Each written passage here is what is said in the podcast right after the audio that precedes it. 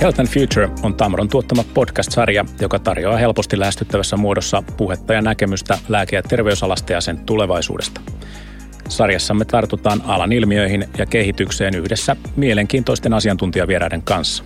Tällä kaudella keskustelemme kotihoidon nykytilasta ja tulevaisuuden muutostarpeista. Studiossa hostina toimin minä, eli Heikki Koski, Tamron palveluliiketoiminta- ja kehitysjohtaja. Tervetuloa Health and Future podcastin äärelle. Täällä keskustellaan ilmiöistä, haasteista ja ennen kaikkea ratkaisusta nimensä mukaisesti terveyden tulevaisuuden saralla. Tällä tuotantokaudella erityisesti ikääntyvien palvelut ja siinä kotihoito meillä polttopisteessä ja, ja mietitään, että missä tällä hetkellä Suomen maassa ollaan kotihoidon osalta, minkälaisia haasteita ja, ja mitä ratkaisuja löytyy. Tänään meillä fokuksessa erityisesti rahat ja resurssit ja meillä on äärimmäisen mielenkiintoiset vieraat täällä. Marina Erhola, tervetuloa mukaan. Kiitos. Tällä hetkellä toimit tuolla päijät suunnalla ja olet vastikään valittu Pirkanmaan hyvinvointialueen johtajaksi. Suuret onnittelut tästä. Joo, kiitos paljon. Kerro vähän itsestäsi, minkälainen henkilö on Marina. Joo, mä oon peruskoulutukseltani lääkäri, keuhkolääkäri ja, ja, ja lääketieteen tohtori – mutta lääkärin työtä mä en ole tehnyt, kliinisen lääkärin työtä mä en ole tehnyt yli 30 vuoteen, muistaakseni vuonna 2001 viimeksi. Eli mä oon ollut sosiaali- ja terveydenhuollon johtamistehtävissä reilusti yli 20 vuotta nyt sekä, sekä Suomessa että sitten, sitten maailmalla. Paljon on, on tehnyt näiden erilaisten terveysreformien kanssa työtä – muun muassa tämän kuuluisen suomalaisen sote-uudistuksen kanssa on ollut, ollut keskeisissä asiantuntijaryhmissä vuodesta 2005 ja olin tietenkin nyt sitten iloinen, kun vihdoin saatiin lainsäädäntö valmiiksi. Erityisesti mä oon virkaurallani tehnyt muutosjohtamista ja, ja tota, se on sitten tietysti tarkoittanut sitä, että on aina aika ajoin vaihtanut työpaikkaakin, mutta en kuitenkaan kovin taajaa. Et ennen Päijät-Hämeeseen – menoa, niin olin, olin kymmenen vuotta terveyden ja hyvinvoinnin laitoksen ylijohtajana ja mulla oli vastuulla sosiaali- ja terveyspalvelujärjestelmään liittyvät kysymykset ja siellä olikin sitten monenlaista tehtävää ja nyt tosiaan kolme vuotta päijät ja, ja sitten elokuun alusta siirryn Pirkanmaalle. Toisena vieraana meillä on Jarmo Haal, Medafcon Oyn toimitusjohtaja. Tervetuloa Kiitos. studiolle mukaan. Minkälainen persona Jarmo? Tässä terveydenhuollon alueella, ehkä vähän tarkemmin määriteltynä lääkehuollon puolella toiminut nyt reilut 20 vuotta. Sitä ennen tuolla akateemisessa maailmassa taloustieteen pohjakoulutus tuolta Turun, Turun suunnalta ja sitten siellä terveystaloustieteen puolelle hypännyt ja siinä niin kuin käytännössä pätevöitynyt terveystaloustieteen, jos näin voi, noin voi sanoa. Ja, ja tosiaan Merafkon on toimitusjohtaja. Merafkon on tämmöinen 30 hengen asiantuntijapalvelu yritys, tehdään lääketieteellisiä, terveystaloustieteellisiä tutkimuspalveluita. Hienoa. Nyt on loistava kattaus ja osaamista ja kokemusta laajalti pöydässä. Hienoa. Tota, Pirkanmaa mainittiin, en malta olla aloittamatta siitä, siitä niin tota, luin tuossa jokunen aika sitten, oli tämän vuoden alussa aamulehdessä juttua Pirkanmaan, Pirkanmaan kotihoitopalveluista nimenomaan, ja siinä oli muistaakseni Finnish Consulting Groupilla teetetty tutkimusta, jossa ennakoitiin, että Pirkanmaalla 20 vuoden sisään noin tuplaantuu tarve, eli, eli asiakkaiden määrä kotihoidossa, niin mitä ajatuksia Marina herättää, minkä, minkä, minkälaiseen tilanteeseen menet, menet sinne, kun hyvinvointialueen johtajana aloitat?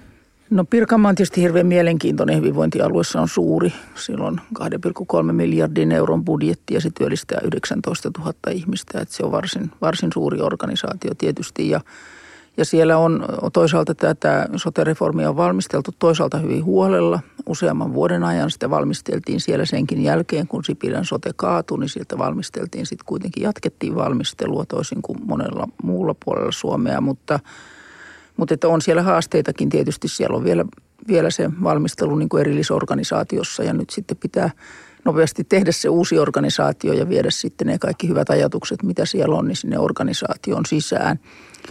Mutta että tähän väestön ikääntymiseen, niin näinhän meillä käy oikeastaan, oikeastaan jokseenkin kaikissa maakunnissa, että asiakkaita ja, ja potilaita tulee todella paljon lisää ja jotkut alueet on jo sitten sen niin kuin kohdannut vähän aiemmin ja joillakin se on sitten vasta edessä, mutta on se, on se vaikea kysymys sen, sen vuoksi, että nyt, nyt meillä on niin, niin valtava työvoimapula, joka on ollut kyllä nähtävissä jo pidempään, mutta että nyt se sitten realisoituu ja, ja kyllä tässä niin kuin hyvät keinot on tarpeen. Eli tarvitaan paitsi lisää väkeä, niin sen lisäksi uusia innovaatioita palvelujärjestelmää, että selvitään näistä haasteista.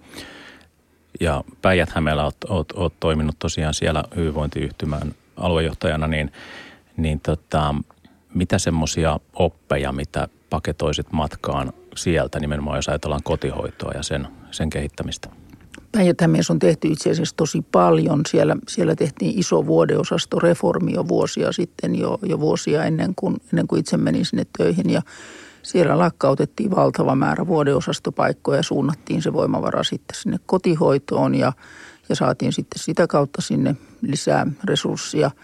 Siellä on tota, aika innovatiivistakin mun mielestä se tekeminen siellä kotihoidossa tällä hetkellä. Siellä on käytössä paitsi näitä erilaisia moniammatillisia tiimityömalleja, niin siellä on nyt sitten otettu ihan uutta teknologiaa käyttöön. Siellä on tota noin, niin gillie, keinoäly, älykäytössä, jolla sitten seurataan, seurataan vanhusten tilaa siellä kotona. Siellä on aika paljon näitä erilaisia uusia teknologiaratkaisuja haetaan ja, ja on niin kuin pilotoitu useita.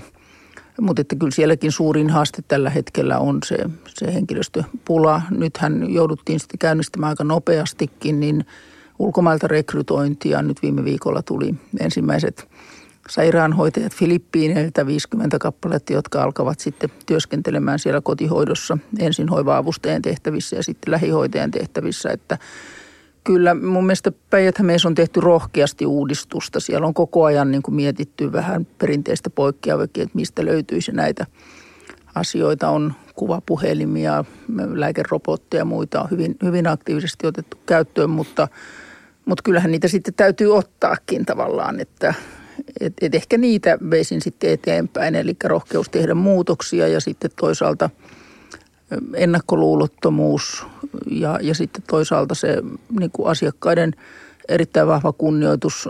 Suome, Suomihan ei ole ehkä ihan paras maa tässä niin kuin asiakkaiden kokemuksen kunnioittamisessa. Kuitenkin me tiedetään, että jos asiakas ja potilas on tyytyväinen, niin hoitotulokset ja hoivatulokset on yleensä parempia – ja sitten myös henkilöstö voi paremmin. Että se on ainakin semmoinen ihan keskeinen asia. Pirkanmaalla onneksi on, onkin se orientaatio aika paljon siihen suuntaan jo valmiiksi. Joo, ja mun mielestä tuossa tuli erittäin hyvin niin kuin, monialaisesti niitä keinovalikoimaa, että aika usein varmaan tuolla julkisessa keskustelussa, kun puhutaan kotihoidosta, niin se fokus on siinä niin kuin henkilöstön riittävyydessä, jaksamisessa ja, ja niin kuin, tavallaan kehittymisessä, kouluttamisessa, mutta paljolti, niin kuin sanoit tuossa, niin se liittyy teknologiaan, siihen tiimityöhön, esimiestyöhön, asiakkaan huomiointiin, kokemukseen ja sitten myös niin kuin siinä ympärillä olevien muiden niin kuin, voiko sanoa perusterveydenhuollon tai muun, muun niin kuin palveluiden integroimiseen tehokkaasti siihen. Että hyvin tämmöinen niin kuin kokonaisvaltainen ajattelutapa siinä Kyllä joo, ja, ja sitten yksi semmoinen ehkä, jonka vielä tuossa mainitsin, että meillä on Meillä on hyvin vahvasti kehitetty sitä kotiin vietävää sairaanhoidon toimintaa myös. Eli meillä, meillä ambulanssikyydit esimerkiksi on ihan, ihan dramaattisesti vähentynyt.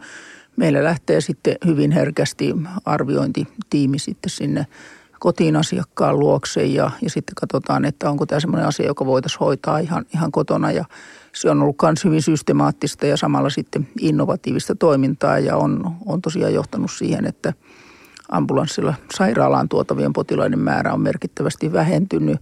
No se on hyvä, jos, jos, jos he eivät tarvitse sairaalahoitoa. Tietysti täytyy vahtia sitten kuitenkin, että kaikki ne, jotka oikeasti tarvitsevat, niin saavat. Mutta, mutta tämmöinen integroitu sote-kuntayhtymä, jossa on yksi johto, yksi budjetti, jossa johtajat säännöllisesti myös keskustelee ja tapaa, tapaa toisia, jolloin on niin kuin aika myönteinen käsitys tähän integraatioon ja yhdessä tekemiseen, niin se mahdollistaa kyllä ihan huikeasti niin kuin erilaisia toimintamallien käyttöönottoa, kun ei jossa ollaan vielä, vielä niin kuin eri, eri budjettilinjojen takana ja osittain vähän eri, eri poteroissakin. Että kyllä mä uskon vahvasti, että nyt kun tämä reformi etenee, niin me saadaan niitä mahdollisuuksia. Mutta eihän se lainsäädäntö sinänsä niin kuin niitä asioita ratkaise. Että sen jälkeen pitää sitä alueellista tilannetta sitä tosi vahvasti vielä johtaa. Hmm, hmm, just näin.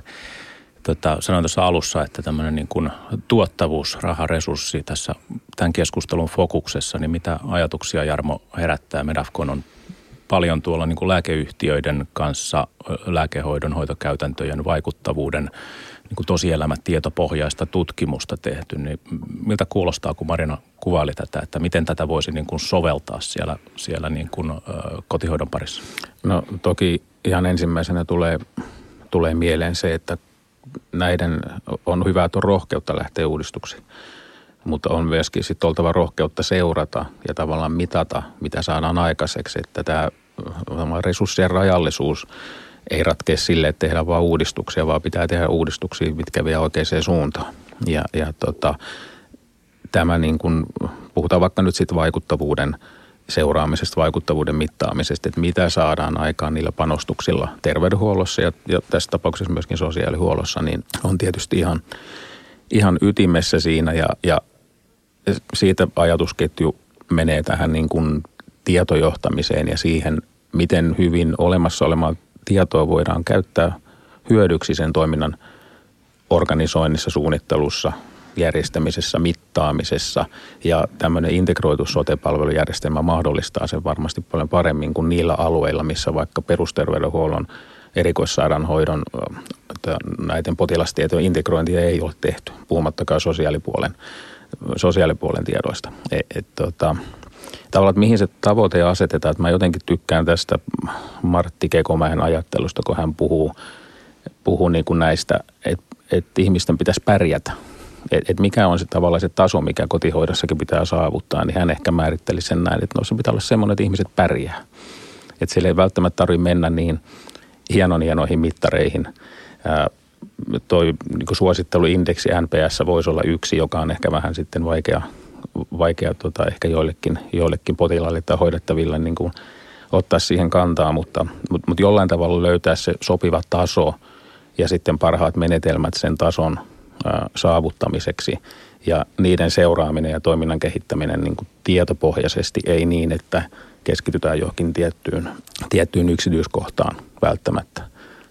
Joo, kyllä, kyllä. Ja toi niin kuin, mitä mainitsit, niin kuin data ja tietojohtaminen, niin yksi, yksi niin kuin omia, omiakin lempiteemoja ja palataan siihen, siihen vielä tässä jaksossa vähän, vähän syvällisemmin tuossa loppu, loppupäässä. Mutta en malta olla kysymättä Marinalta tuossa, kun Jarmo kuvaili tavallaan tuota niin kuin mittaamisen ja niin kuin vaikuttamisen tärkeyttä, niin tuleeko mieleen jotain semmoista tavallaan käytännön esimerkkiä, missä, missä nimenomaan olisi hyvinkin niin kuin, sanotaanko kattavasti tai läpinäkyvästi pysty osoittaa, pystytty osoittamaan se jonkun niin kuin muutoksen tai parannuksen aikaansaama vaikutus?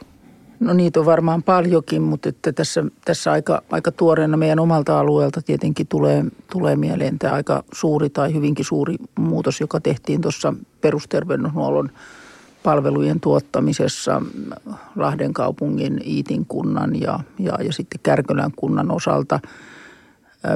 päijät oli ulkoistettuna ollut tämä perusterveydenhuolto jo yli 15 vuotta silloin, silloin kun mäkin sinne menin, mutta me ei oltu ihan tyytyväisiä niihin malleihin ikään kuin siihen tilaaja-tuottajamalliin ja ja sitten oli, oli suuri tarve uudistaa perusterveydenhuoltoa parantaa saatavuutta ja parantaa myös asiakastyytyväisyyttä ja, ja hoidon laatuakin. Me teimme sitten tämmöisen tavoitelähtöisen hankinnan, jota hankintaa pelkästään vuosi valmisteltiin ja, ja, ja tota, sen tarjouksen voitti sitten toi Mehiläinen ja sitten perustimme yhteisyrityksen Mehiläisen kanssa sellaisen, josta Mehiläinen omistaa 51 prosenttia ja päijät hyvinvointiyhtymä 49 prosenttia ja ja siellä on alusta asti seurattu todella tarkkaan nimenomaan NPS, sen, sen kehitystä, hoidon saatavuutta, jatkuvuuttakin ja siellä on hyvin, hyvin tarkka seuranta kustannuskehitystä. Kustannukset määritettiin, että niiden pitää pysyä samalla tasolla kuin ne on aiemmin ollut ja, ja, ja tota, ne on ihan hyvin pysynytkin. Hoidon saatavuus on parantunut – merkittävästi. NPS on ollut yllättävänkin hyvä. Toki sielläkin on ajoittaisia haasteita ollut, joka on liittynyt ehkä työvoimapulaan niin kuin sielläkin. Mutta se on ollut meille kyllä hyvä, hyvä esimerkki, mutta se on ollut niin vaikea uudistus tavallaan, kun se on ollut kuitenkin ehkä niin paljon perinteistä poikkeava se tapa tehdä, tehdä sitä vahvassa kumppanuudessa yksityisen kanssa. Että se on kyllä sitten herättänyt myös myös poliittista vastarintaakin ja, ja joskus tuntuu, että vaikka kuinka sitten argumentoi faktoilla, niin, niin, niin tuota, joskus jos se va, vastustus on ideologista, niin siihen ei kauheasti sitten faktoilla pysty niin kuin vaikuttamaan. Mutta se on yksi hyvä esimerkki. Sitten onhan, onhan näitä esimerkkejä vaikka kuinka paljon Suomessa on maailman parhaat terveydenhuollon, sosiaali- ja terveydenhuollon rekisterit missään muussa maailman maassa ei ole näin kattavaa niin kuin dataa. että siitä ei ole kyllä niin kuin kyse ollenkaan – se on aika hyvin saatavilla se data, mutta sen, sen käytössä ja sen jalostamisessa niin riittävän yksinkertaiseen seurantaan, se on se haaste. Melkein aina lähdetään tekemään liian monimutkaisia ja sitten niitä tulee vastarintaan niin kuin ammattilaisten puolesta ja sitten ne jää niin kuin käyttämättä. Et tosi yksinkertaista, pelkistettyä sen pitää alussa olla. Joo, tämä on, on kyllä minunkin havainto, että, että vähän lähdetään liian vaikeimman kautta sitten mittaristoja kehittämään. Että allekirjoitan täysin tuon että, että päästään niin kuin liikkeelle. Pitää vaan päättää se tietty taso, että tätä me seurataan ja miten se seuranta tapahtuu. Ja se on todellakin mahdollista meidän hienoista rekistereistä.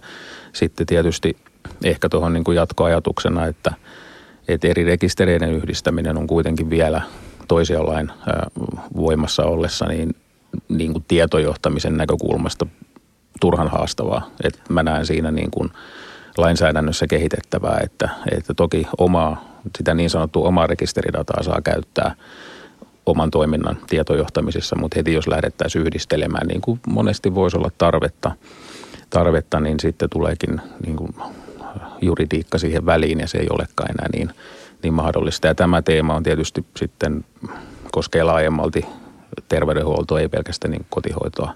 Hmm. Että miten siellä otettaisiin todellakin niin kuin sen järjestelmän seuranta ja kehittämiseen, niin kaikki mahdollinen tieto käyttöön, niin siinä on vielä tekemistä. Joo. Mulla tulee mieleen, kun kuuntelee tätä molempia, että on niin kuin valtavasti niin kuin semmoisia aineksia meillä käsissä, että on, on tämä niin kuin, niin kuin terveystietopohja, mihin viittaatte, ja on, on niin kuin keinoja sitten, jotka saattaa kohdata jopa vaikka ideologista vastustusta, ja on teknologiaa, innovaatioita, on hyviä niin kuin esimerkkejä, miten voidaan niin kuin kehittää toimintatapoja, niin miten näitä saisi niin kuin kulovalkean tavoin levitettyä, levitettyä jotta saadaan, saadaan taas sitä niin kuin tuottavuutta ja viime kädessä niin kuin hyvin painotatte, niin se asiakkaan niin kuin tavallaan terveyskokemus ja niin kuin hyvinvointikokemushan siellä on keskiössä, niin miten näitä saataisiin paremmin vietyä eteenpäin? Niin sen verran vielä ehkä tuohon, että, että tota, kun toki terveydenhuollon tarkoitus ei ole säästää rahaa, vaan tuottaa terveyttä, ylläpitää terveyttä. Mm. Tai tässä tapauksessa kotihoidossa myös tämä sosiaalipuoli, että ihmiset pärjää. Mm. Se, jos tämmöinen kehittäminen johtaa siihen, että säästetään rahaa ja resursseja, niin se on varmaan niin kuin veromaksajien etu, mutta se ei ikinä saa olla se tavoite. Mm. Toki meillä on niin kuin budjettirajoite olemassa ja siitä ei päästä yli eikä ympäri, mutta kun pidetään mielessä se niin kuin perustarkoitus, miksi, miksi ollaan olemassa, niin siinä on jo yksi hyvä lähtökohta. Mutta toki realismi on sitten jossain vaiheessa tulee peliin mukaan. Mm-hmm. Mutta näitä niin kuin pitäisi saada se lumipallo liikkeelle jollain tavalla, koska niitä hyviä ajatuksia on, on monessa kohtaa. Ja, ja kyllähän se lumipallo onkin liikkeellä mun mielestä niin kuin monella, monella alueella, varmaan valtaosassa Suomen alueita. Siis pakko on tietysti sitten yksi ihan, ihan mm. hyvä tuota noin, niin eh, hyvä, hyvä, moti, konsultti. hyvä kon, konsultti, että mulla on nyt ollut mahdollisuus johtaa, johtaa yhtä Suomen kustannustehokkaita – organisaatiota Päijät-Hämeen hyvinvointiyhtymää, joka sitten kuitenkin oli siis jo siitä huolimatta, että se oli vuosikausia ollut yksi kustannustehokkaimmista näiden muiden integroitujen ohessa, niin, niin ajautui niin syvään kri- taloudelliseen kriisiin syksyllä 2019, jota mä itse asiassa menin sitten sinne johtamaan ja ja että jouduttiin aivan niin kuin valtavan suureen yhteistoimintamenettelyyn ja, ja omistajakuntien niin kuin tota edellytyksestä. Ja no se sitten toteutettiin – ja, ja tota, nyt on saatu talous tasapainotettua, mutta että siis kyllä mä luulen, että tässä nyt kuitenkin meidän valtiovarainministeriö antaa kuitenkin aika tiukan talousohjauksen tulee antamaan ja, ja, ja se tarkoittaa sitä, että meidän on pakko etsiä niitä uusia keinoja myös jatkossa. Ja sitten kun siihen yhdistetään se, että kyllä nämä integroidut sote alueet sitten myös tuo uusia mahdollisuuksia siihen ja ne tuo myös isomman väestöpohjan sille järjestäjälle – että jos me vaan niin kuin onnistutaan sitten skaalaamaan siellä tavallaan nämä kaikki hyvät niin pikkupurot, joita meillä aika paljon on, niin, niin kyllä mä uskon, että meillä on hyvä, hyvä mahdollisuus saada. Ehkä mä ennemminkin ajattelen niin, että meillä on Suomessa pikkasen niin kuin ehkä liian paljonkin tavallaan. Meidän pitäisi niin kuin jotenkin ehkä vähän niin kuin fokusoidummin miettiä, että mitkä on. Toki tietysti kun tehdään innovaatioita ja muuta, niin siellä tarviikin olla, osa lentää sitten ja osa ei, mutta, mutta joskus se on vaikeaa myös alueella pohtia, että mikä näistä nyt sitten on juuri se, se järkevä. Mä lähtökohtaisesti luotan hyvin paljon siihen, että alueelliset toimijat, johtajat, jotka on usein aika kokeneita siellä – niin he yleensä tietää sit parhaiten sen, miten joku voisi toimia. Että heidän täytyy saada sitten vaan niinku tukea ja kannustusta sen kaiken arjen, joskus kaauksenkin keskellä siihen, että jaksavat viedä, viedä systemaattisesti eteenpäin niitä muutoksia. Että kyllä niin tosiaan lumipallot on liikkeellä aika, aika monessa paikassa, mutta sitten tietysti kun miettii, että kuinka suuri tämä väestön ikääntymisen haaste on ja ehkä aivan erityisesti kuinka suuri haaste meillä on – työvoiman saatavuudessa, niin kyllä välillä niin kuin yön tunteina miettii sitä, että onko, onko tämä vauhti sitten kuitenkaan riittävän nopea. Hmm. Ja, ja varmaan niin kuin mitä tässä niin kuin lähivuosina, nyt kun hyvinvointialueet järjestäytyy ja, ja niin kuin lähtee käytännössä, käytännössä sitten toimimaan, niin, niin se, että mitä niin kuin muutoksia vai mihin on niin kuin fokusoiduttava, koska kaikkea ei voi tehdä niin kuin sanoit. Ja, ja totta kai pitää olla hyviä lähtöjä, hyviä innovaatioita, hyviä ajatuksia, mutta sitten kun ruvetaan niin kuin skaalaamaan, niin, niin pitää hyvinkin tarkkaa ja nimenomaan niin kuin taas sen vaikuttavuusarvioinnin pohjalta niin pystyä valitsemaan ne mm oikeat, oikeat keinot, keinot, millä mennään eteenpäin. Ja jotenkin, tuossa puhuttiin tuosta tiedolla johtamisesta, niin, niin nyt ehkä hyvä aasinsilta palata siihen, niin, niin tota, ää, meillä on niin hirveästi tietoa Suomen maassa, niin kuin puhuttiin, terveystietoa, rekisteritietoa saatavilla, kun se vaan saadaan hyödynnettyä. Lisäksi jotenkin ainakin itse ajattelen, että kotihoito niin kun, ja se asiakkaan ympäristö on niin hirveän otollinen paikka kerätä myös niin muuta tietoa, joka ei välttämättä ole terveystietoa, se voi liittyä siihen kotiympäristöön tai, tai, tai tota niin, äh, siihen niin kuin ympäristötietoon tai on ne mitä tahansa oviin, lämpötiloihin, sijaintiin, tämmöisiin liittyviä. Toisaalta taas vaikka siihen, että onko siellä asiakas kaatunut tai liikkunut hetkeen aikaa, jolloin niin kuin päästään vähän niin kuin ennakoimaan sitä, että onko siellä joku, joku mahdollisesti tilanne päällä, johon sitten hoitohenkilökunnan pitäisi puuttua. Mutta onko meillä tuntuu, että tota, tällainen puhuttuna kuulostaa triviaalilta, mutta onko meillä eväitä lähteä niin kuin toteuttamaan laajamittaisesti on, tällaisia? On ja kyllä niitä jonkun verran onkin. Että meillä esimerkiksi päijät on tämä Gillien keinoäly käytössä, mm. joka tosiaan sitten antaa, sehän ei ole kaikilla asiakkailla, mutta jo, joillakin on ja, ja, ja se antaa kyllä sitten – sitten tota, systemaattisesti seuraa sitä, että jos vaikka jonkun, jonkun asiakkaan luot on, on vaikka käyty kovin usein tai, tai on raportoitu kaatumisia tai jotain muuta, niin se alkaa sitten hälyttää. Se alkaa antaa indikaattoria sitten niin kuin – vasta, hoidosta vastaavalle, että jotain pitäisi tehdä, että täältä on tullut liian paljon niin kuin hälytyksiä. Kuvapuhe, kuvapuhelimet myös on aika, aika laajasti jo, jo, jo käytössä ja muuta. Että kyllä meillä on mun mielestä hyviä eväitä, mutta tosiaan niiden haaste on ehkä se, että ne on vielä liian pistemäisiä, ne on vielä liian projektimaisia monessa paikassa. Että niitä pitäisi vaan niin kuin vahvemmin vielä, vielä toimeenpanna – ja uskon, että siihen kyllä mennäänkin pikkuhiljaa.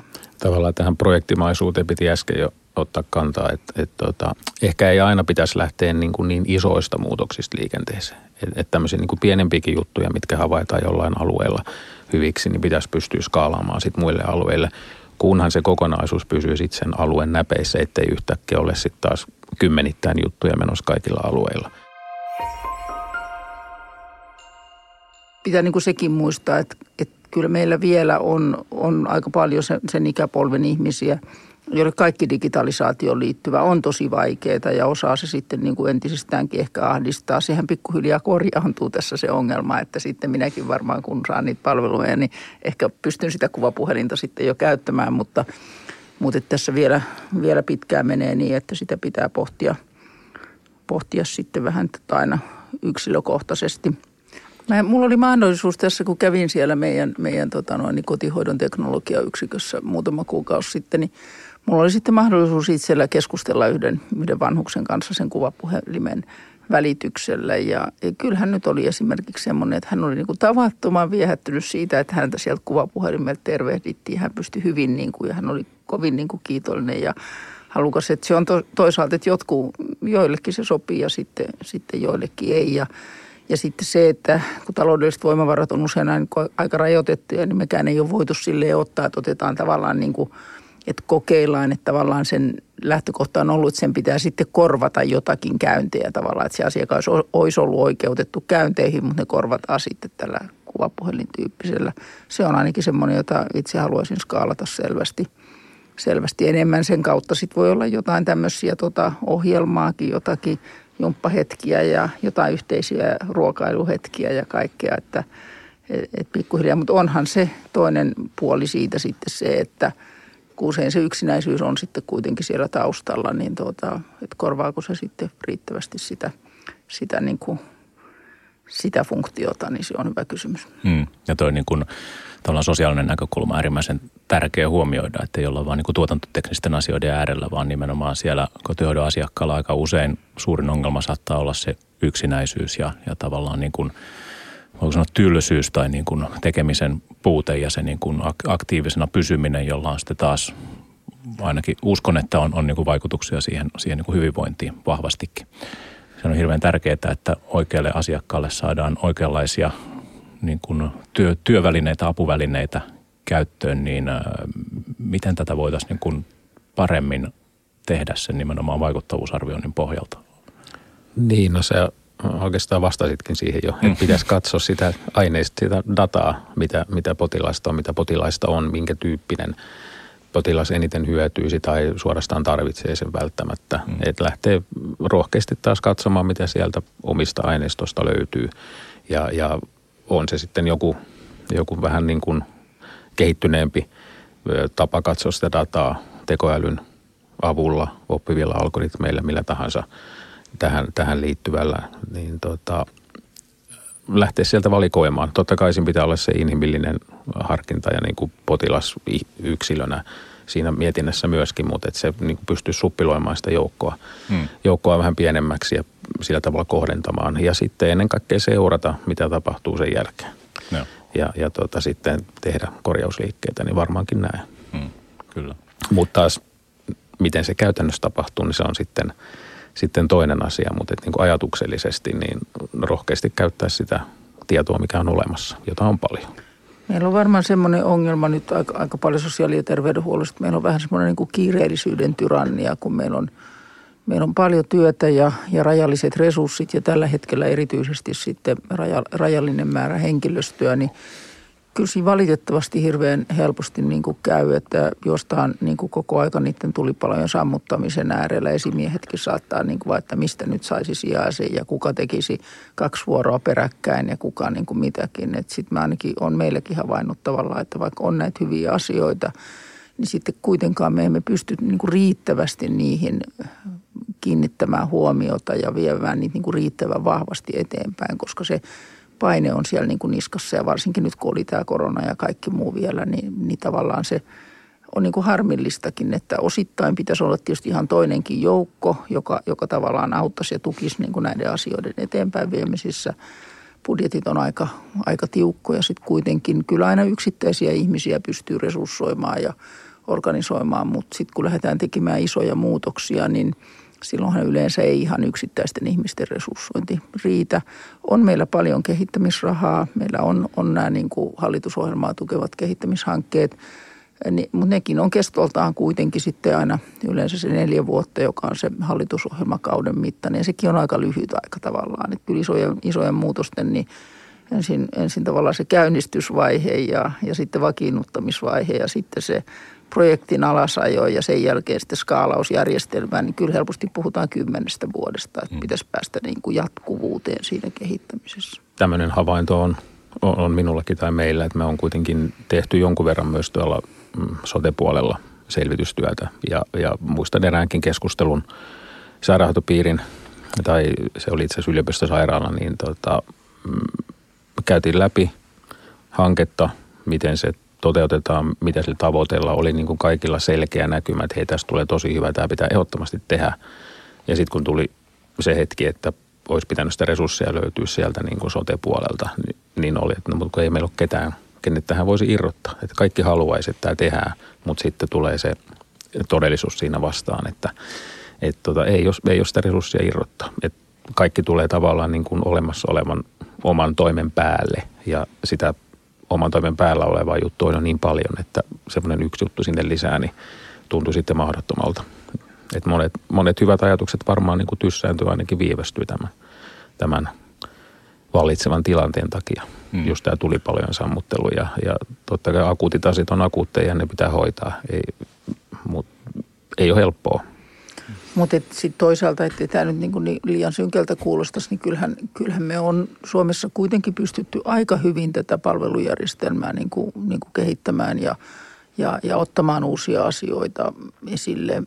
Ehkä mä itse ajattelen niin, että ei meillä oikeastaan niin kuin ole pulaa innovaatioista eikä, eikä varmaan ole pulaa osaavista johtajistakaan tuolla alueella. Ää, johtamisen toimintaympäristö on ajoittain kyllä hyvin vaikea – ollut ja, ja, ja sitten se, että just tällä hetkellä kyllä mä näen tämän niin kuin henkilöstö, henkilöstön saatavuuden niin, niin keskeisenä asiana, että se on tavallaan se, joka nyt pitäisi niin kuin kansallisesti jotenkin löytää siihen lisää ratkaisuja, mutta kyllähän suomalainen palvelujärjestelmä on pystynyt uudistumaan ja, ja uudistuu koko ajan. Ja uskon itse kyllä, että nämä uudet rakenteet nyt sitten lainsäädännön mukanaan tuomat uudet rakenteet, hyvinvointialueet ja muut, niin kyllä ne tuo vielä taas sitten lisää, lisää mahdollisuuksia. Ehkä itse ajattelen niin, että vielä ehkä enemmän meillä pitäisi olla näitä yksityisen ja julkisuuden kumppanuudessa tehtäviä malleja, public-private mix. Ja, ja tällä nyt en tarkoita sitä, että pitäisi yksityistää joku julkinen terveydenhuolto, vaan, vaan että haettaisiin niin uuden tyyppisiä ratkaisujen mallia, jossa julkinen ja yksityinen on tavallaan niin kuin – ei eri puolilla pöytää, vaan, vaan niin kuin pyöreän pöydän ympärille niin kuin miettimässä, että mitä saataisiin aikaiseksi, jos yhdistetään tota noin, niin molempien parhaat kyvykkyydet. Ja, ja et sen tyyppistä ajattelua ehkä, ehkä mm. vähän enempi vielä.